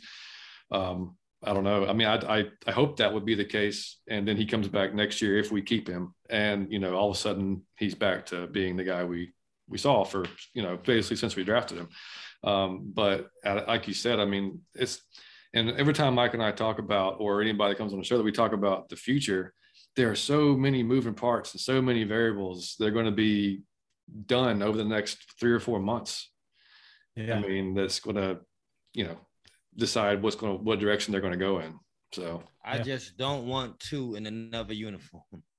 I will cry like a baby. Just don't put uh, two both. in another uniform. I can't. I don't. I I'm not emotionally ready for that. No. Hey, I told John I, he's like a child. I've seen every game he ever played. I would cry a baby if he went somewhere else. Yeah. But I now, would want him part, to win the Super Bowl. I just want him to win one with Atlanta. Right. Yeah. And look, like if if you told me um, we're gonna trade him in like 2022, he's gonna go win a Super Bowl um, with the oh, team that we trade him to, I, I would be okay. Like mm-hmm. I would say that that's the only circumstance in which I, I could that's accept it because you're happy for him. Yeah. Yeah. Um, yeah. and look, you know, I I had the immense opportunity of interviewing him this year oh, come on, man. Like, it was uh he's he's just the the the coolest person. Um yeah. So yeah, you know what? Uh I, I don't care. I'm I'm gonna wear my yeah, I write about the team every day, you know, Which, podcast about them. Uh and you know, it's essentially a job now. But uh when it comes to Matt Ryan, I'm I'm wearing that uh I'm wearing that fan hat the entire time. I can't I'm let it go. I am I am not unbiased. I am completely biased. I know we brought it back to Matt Ryan. It's okay. It's okay. it's all right. He's... Come on, man. Oh yeah. Wait a minute. Chris, hold up. It's Matty Ice, man. My, mine's on the wall. See, so. see, look, see. I love it. Matty yeah, Ice, I love you, buddy. Hey, Matt, I love you, buddy. biggest fan, man. I love it, you. It always rolls back to him because it's it like always, hey, yo, we talk about Matt Ryan so much. I'm sure some people have cut us off at this point. No, I don't know, whatever. Because I, but I love because he, he he gets so much bullshit. I gotta come to his aid. When you look at his career, you look at his coordinators, you look at his coaches, you look at his defenses, you look at his offensive lines, you look who who his running backs was. I don't want to hear it, man. Matt Ryan is the truth. Yeah, and then to just do all that with shit, with to turn shit into breakfast. I'm with it. Love Matt Ryan, bro. Yeah, man. I mean, the beating he's taken. I, I mean, the and to just keep getting up and just like I said, I mean, deflect every bit of uh, success to his teammates, and then be the first one to say, "Hey, I got to be better when they lose." I mean, professional man. Um, yeah, mm-hmm. and like That's... my family man, the dude is a class act. So, yeah. um, I gotta take. I so I got something too, Dave. I'm gonna name some Falcons, man. I just want you to because you got to see them all. I was a kid, and I if you know anything or you remember a play, I just want you to because these are people I remember that mean the world to me. I grew up. You remember uh, Ray Buchanan? Oh yeah, uh, Chuck, uh, Chuck Smith. Oh God, uh, fantastic pass rusher. Jessie Tuggle. Tuggle the Hammer is one of my all-time favorite Falcons. Tough, right? Tough as hell. Right? He was he was my first ever jersey that I had was a Jessie yeah. Tuggle jersey. Yeah. Um, I Valdosta to, I, State came from uh from the south side of the state. Did he? Yep. Yeah, undrafted uh undrafted free agent from Valdosta State. Yeah. That dude, uh, I remember this dude we had. I know he was like a backup running back. I used to think he ran tough. You remember Jason Snelling? Oh, oh man, the, the the Snelling shuffle. Mm. Love him. Shuffle like, pass to Jason Snelling, man. Yeah, love him. Um, I used to like, uh, man, so many Falcons. But you got to see. So, um, you know, you know, hey, you know, one guy we never talked, we didn't talk about growing up. One of my favorite, uh, Scott Case, man. I love watching that dude. Oh, Scott Case, yeah, yeah, yeah, yeah, yeah. yeah. Hold on, hold on. Fantastic David, defender. You, yeah. Do you remember Tim Dwight? Oh yes. Come Every on. time that guy caught a kickoff, it was you like someone shot him out of a cannon. Yes, he, he, he was, was from, either gonna uh, he was either gonna score a touchdown or get knocked the hell out. Not, that was yep. the only thing that would happen. he was from uh, Iowa, and I think he ran track. Wasn't he a track star? Yeah, yeah, yeah. he yeah. was a man. No, you're right. He Uh, would if, if he didn't go if he didn't score, he was going 100 miles into whoever hit him. Was- Yeah, yes. It He- was- like yeah. he said, he was going out. Uh, Keith Brooking. Yeah, Remember? oh uh, yeah, yeah, yeah. Because uh, Keith Brooking. I'm a I'm a Georgia Tech guy, and uh, Yeah, of course. Yeah, local local guy made made good. So I think he actually played high school football in Georgia. So Man, Mhm. he went from high school to to college to the pros. Um, yeah, So you gotta tell us about the dude. Um, I've seen a lot of that jersey, and I don't know anything about that dude. Was the quarterback? You said Steve Bartkowski. Was he a beast? yeah. Um, Bartkowski was he he had a big arm, man.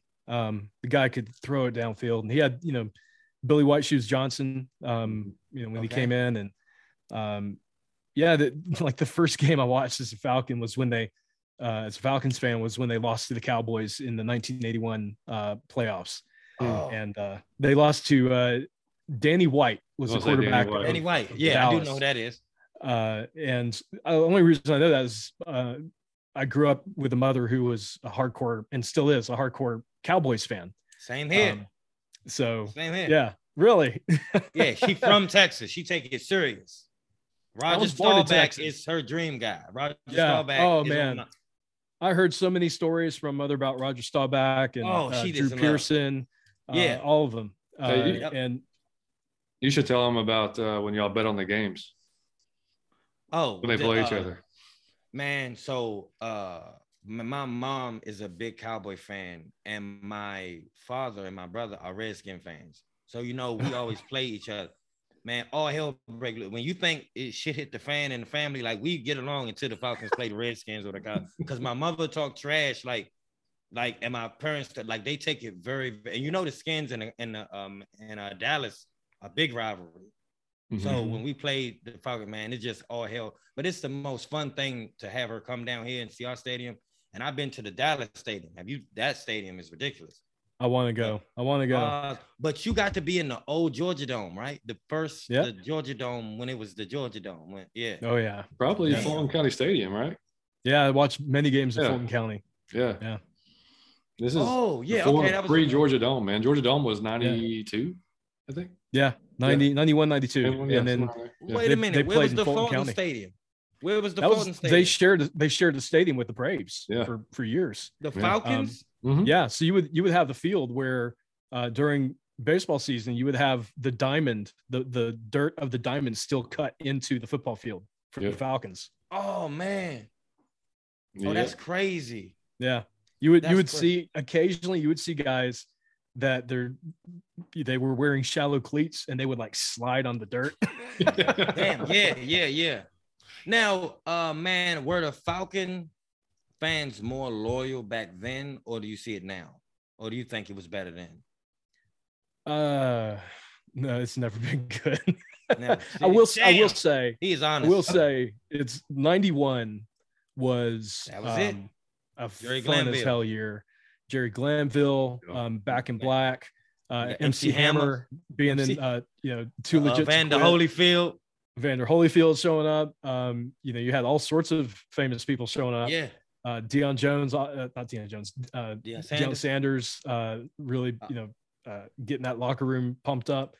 Uh, yeah, man, that was like that time, and then the uh, the Michael Vick years were um, Okay. phenomenal. Uh, Um, okay. and I was uh, I was also a massive Michael Vick. Oh man, me too. Yeah, Um, and yeah, those were I think the peak of Falcons fandom uh, was '91 Michael Vick years, and then and then I, I would say also you know um, the early Mike Smith years with Falcons. Yeah. Um, okay, yeah, that's true. Were really really good. Mhm. Yeah. Yeah, Oh, we- you got to see every time we was good. yeah, pretty much. Like you got to admit, Yeah, yeah, he much. seen every time we was good. He Yeah. seen that's Pre 1980, there was not much. It wasn't no, much. But that's dope that he's seen he's seen every he saw Andre Andre Rison, Jessie Tuggle. Like he's Oh, seen every man. time we was ever good. Like yeah, damn, that's Michael amazing. Haynes. uh, Michael Haynes. yeah. Look, Damn. when people complain about Matt Ryan, I'm like, do you guys remember Jeff George? Seriously, Um, Yeah, yeah. Chris Chandler. he was Oh, actually yeah, good for a Crystal- little Crystal bit. Chandelier. Um, Yeah, yeah. Chandler. hey, that's a good one. Well, that's what they hey, called him. That's what, what about, fans called him. What about after? Oh. What about oh. after Vick, man? Joey Harrington. Joey, Har- Joey yep. Harrington, Kurt um, Kittner, Byron Leftwich. oh, that Chris Redman, Byron Leftwich. Yep. I mean, yeah, it's crazy. You think about yep. that, yeah, yeah. Bobby yeah, Hebert. You want to yeah. talk about a quarterback whose arm arm fell off? Bobby yeah. Hebert could barely throw it 20 yards when he was with the Falcons. That's right. Um, yeah. Oh, yeah. So you, you, want to complain about quarterback play? I will yeah. tell you about some bad quarterback play. Matt Ryan is not bad quarterback play. Thank you. Thank yeah. you. And to all those Falcons, some some I grew up on that you won't know. All Falcon fans that are really that are young. Do you know who was a Falcon started off as an Atlanta Falcon? Mr. Brett Favre was a Falcon. yeah. He was a part, and I heard he used to party when he was he wasn't That's- about no business. That's he why he was not yeah, a Falcon anymore. Yeah. Exactly. That's what they said. They said Brett Favre was crazy when he came out of college. Yeah, he liked Buckhead a lot. Yeah, he did. He did. yeah. yeah. yeah. Yeah. Um, he probably wouldn't be alive right now if he stayed. Uh, yeah. That's exactly right. Yeah. yeah. Um, no, yeah, and probably I think with the younger fans though, I think they the ones at least that started or becoming fans, if you want to call it that, during our run Super Bowl years, or like they kind of got used to some of the success, so they mm-hmm. not expect it, but they just, you know, they probably want it a little bit. You know, they they're greedy. They want it. You know, they, they think we should be better every year when we're really not. I mean, or you know, like it's just I don't know. To me, it just seems like the younger ones are the ones that are quicker to just fire him, fire that guy. You know, yeah, get him off the yeah. team, cut that guy.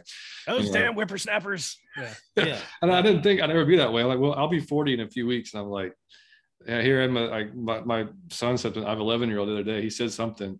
I was like, what the hell does that even mean? you know, and it was, and you know, and I, and I'm finding myself like every day now, so finding stuff that I don't know what any of it means, and it's yeah, I, maybe that's just yeah, just you wait. Yeah, I guess. Yeah, but I mean, uh, what seems to relate though, because looking, I told Matt or Mike that our uh, our analytics, we have the 35 to 50 year old, like we're nailing that. We're nailing that that, that age group really well. 18 and under, Nobody hate us. like they're, they're, those old cats, man. They don't know what they're doing.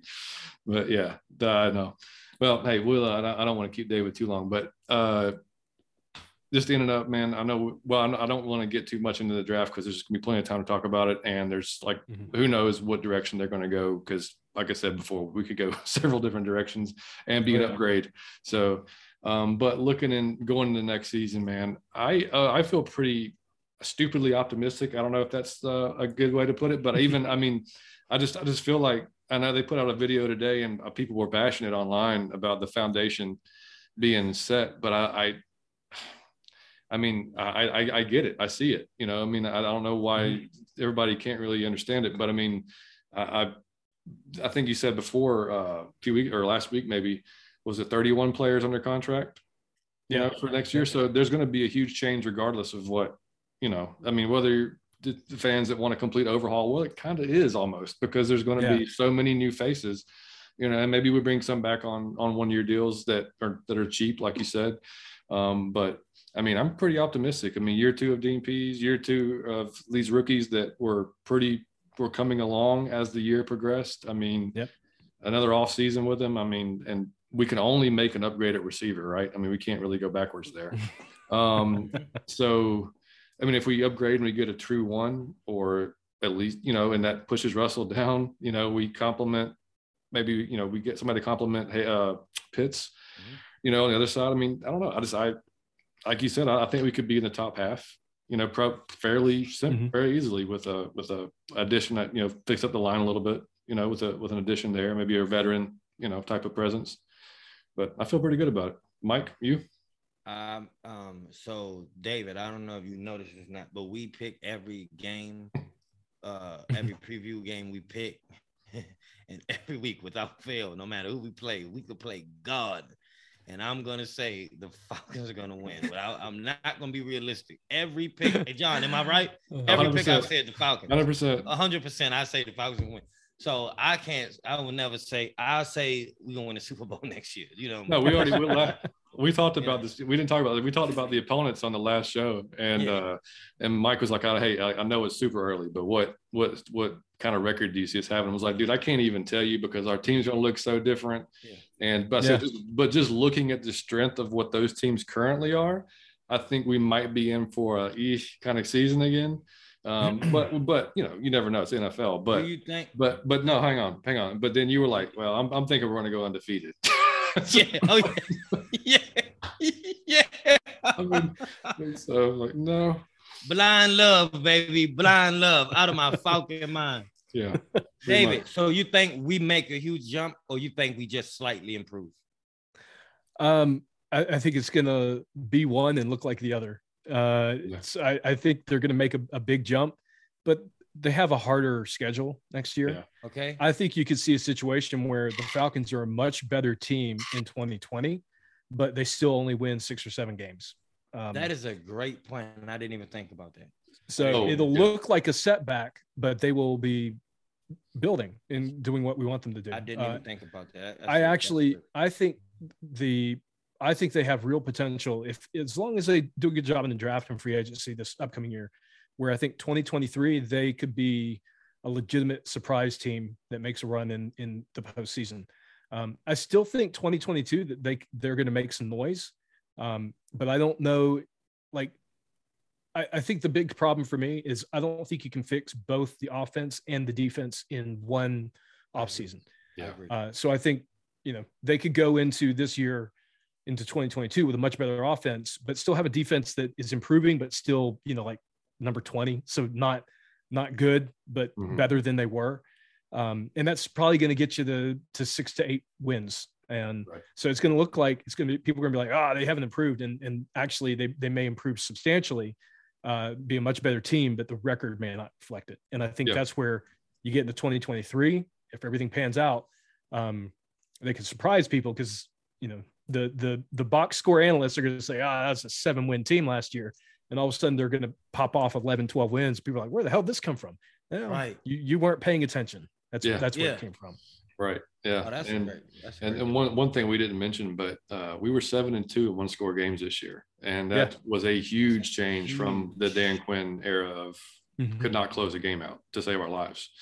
Mm-hmm. Um, so, I mean, that just said a lot considering the team we have now, and even and I know the teams we beat were not like you know groundbreakers or anything like that. I mean, they they they were mediocre to yeah, teams at best, but it's the NFL, and we and we you know we you play who's in front of you, right? So I mean, and we won those games, so that's can be said. Um, look, the, when it comes to that comparison, the the one thing because I had people tell me, ah, you know, look at what Dan Quinn did last year, and and look at what Arthur Smith did this year, and um, the difference is Arthur Smith was a first time head coach. Dan Quinn was not. Dan go. Quinn was in his fifth year as a head coach. Um, unless you think Arthur Smith is a village idiot, he is probably going to use this offseason to look at what he did, figure out what he what didn't work, um, what he did poorly, and he's going to get better at it. Um, and that, like you said, uh, seven and two in, in single score games. Um, go back to 2015. Yeah. Remember, remember that 2015 team with Dan Quinn. The signs were there early on that Dan Quinn could not stop the bleeding mm-hmm. because that team started five and zero, oh, and then they finished their last 11 games three and eight, yep. uh, and they could not. They just started hemorrhaging losses one after the other. Um, so you look at the just the beginning of these two coaches' careers, and I I would argue that Arthur Smith had a worse roster um, you know, overall, and did a better job as a rookie head coach than Dan Quinn did. So. Without a doubt, yeah. And uh, and one thing, one thing I liked, um, I heard, I think it was Chris Mortensen. It was early and it was really, really early in the season. it was an interview he did uh, with 680 here in Atlanta, and uh, they asked him about the hire, and he said one thing about Arthur Smith that he loved um, is Arthur Smith had said to him or in an interview that um, one thing is he always would keep an open mind and he, yeah. he he would take ideas not just from coaches, but it be, could be a player. It could be he would never just this is my this is it. I'm not going to veer from this. Like it was always where can I you know if I can get more information the better because then I can make a better decision. And you don't see a ton of coaches like that. You see a lot of coaches that just kind of have a their idea of how to do things and that's how they're going to do it. So I think that combined with just his you don't there he, he's, he's definitely not a uh, uh, uh, a t-shirt guy. he's, he's not a slogan guy. Right? He's not going to have that. um, any anytime soon. I, am totally fine with that. I'm fine with the Nick Saban, Belichick, oh. uh, boring ass conferences. I, that's great. The the uh, dry sense of yep. humor, cool, perfect. You know, I mean, like just bring it on the field I'm and the players. I'm good. You know, mm-hmm. so but um, and and last thing, uh, David, on the on that Mike and I talked about too, the uh, the attendance. I know it's a lot of it's based on the performance of obviously the team on the field. And do you think with because I mean, right when the the PSLs came out, like I listen, when we listened, I listened to Sports Talk Radio uh, quite a bit, and so many fans called in, and like I can't afford mm-hmm. to go anymore. You yeah. know, like it's almost like they priced out like some of their most devout fans. You know, and like the the corporate holds so many of the seats that they're not going to be in. The, you know, it's just I don't know. It just seems like it's uh, what do you think as far as that goes? Yeah, I think it was a misstep. Yeah. Um, I, I, I love Arthur Blank. I think he's a great owner, but I think that was a big misstep. and uh, I think there are other other ways for them to raise money and to, um, you know, still allow fans to be a big part of what was going on in the stadium. Right. Uh, I hope that they see what's happening with the poor attendance and you know winning will fix some of that it's not going to mm-hmm. fix all of it Mm-hmm. Um, right. And I hope that you know they take that into consideration uh, and try to attract real fans back mm-hmm. to the stadium. What, um, yeah.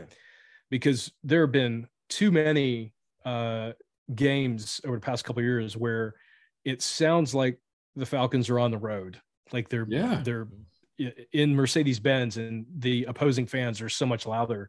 Mm-hmm. Uh, and I just don't want to see that anymore. So, mm-hmm. um, yeah, you know, it, in some ways, maybe these uh, these several losing seasons will will be a lesson, uh, and yeah. I, I, hope it's heard because yeah. fa- fans deserve to be able to see their team live mm-hmm. and to root for their team um, without getting gouged, uh, you know, from the ticket prices. Yeah, I mean, a buddy of mine, uh, you know, he has a he has two kids, and he had season tickets prior to you know the Mercedes Benz and everything. And I think for him to renew the PSLs, I mean, he would have to have like sold a kidney or something to just even to to just afford that before even getting yeah. into anything else. And you know, and I remember he was so pissed because they came out and was like, well, you know, to me, a dollar cokes and two dollar hot dogs. He's like, I can't afford to get in the damn stadium to buy the two dollar hot dogs. I can't even yeah, afford yeah. the seats, much less get in there to buy the food, the cheap food. Mm-hmm. You know, so yeah, I, I, agree. Maybe it's a blessing in disguise having these rough seasons that you know that kind of shows them like man we got to get like because it back before i mean at least the lower bowl was rocking you know i mean with yeah. with, we, with, the fans that were you know i mean? I mean it's like that's now it's not even yeah the we, last man, game we could we could I don't think we could have filled up the lower bowl by putting everybody down there that was there. So yeah. But yeah. we also have to do better the fans that come to the stadium. I've been in the stadium several times where um, it's so much stuff to do within the stadium Oh yeah, that's part of it. Yeah. People check out the game. The game will be on, and people be like, "Who cares? I'm about to get drunk in the yeah uh, in the hallway." yeah. They get yeah. drunk and they go find girls and they play arcade games and and and you can throw hand talk. You know the sandbag talk. You can do too much in the actual stadium. Yeah, I think that you got to shut some of that stuff down while the game is on. Sometimes, some may maybe think about it because there's too much going on. For if we losing, people check out. I'm going out in the hallway. Yeah. It's yeah. more of a I agree. out in the hallway. Yeah. Um, all right. Well, hey, David, we do. Uh, Mike started this thing a few weeks okay. ago. We do. We do underrated, overrated. We do underrated, overrated, David. So here's what we're gonna and, do. I'm. I, I'm gonna start it off, and then we're gonna go to John. We can go to you. What you do is you pick anything in your life, anything you want to talk about, it got to be underrated or overrated. If it's underrated, you give it props. If it's overrated, you trash it. I'm gonna go. So that's just where we go. So I'm gonna kick this off with, and you can pick either one. I'm gonna go. Uh, I don't know if y'all had this is for everybody listening. Uh, what is it? What is it? Okay, Venti Blonde Roast. Okay, it's not the same as the Pike Place. It's not. This is liquid crack. You go to Starbucks and they stop serve. You know it's liquid crack. They don't even serve it after like 10 or 11. They won't, you can't get it.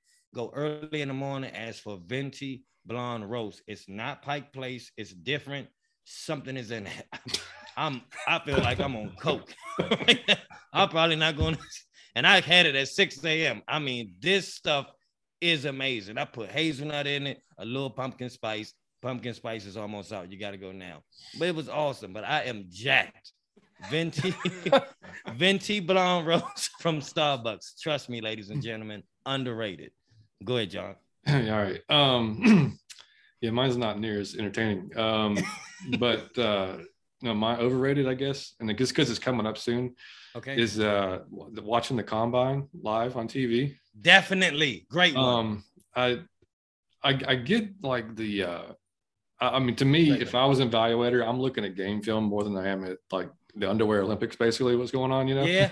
But I mean, but the, I mean, I'm sure like the interview process to me is more important than like, you know, throwing a 20 yard out to with no defender, you know, You're like right. you, Yeah. you can see arm strength in games, you can see it, whatever. But like the, the, the interview in the player, seeing what he's about, seeing what his, you know, mental capacity is to me, that's probably the most important part of the combine. But like, Okay. I can't, I mean, watching guys, That's a good point, John. Good. yeah, that- and that's I a good used to, I used to, when I was younger, I, when they first started televising it, you know, I'd get it, and then like Rich Eisen started running the 40, and I'm like, when is this? Rich What's, what is happening?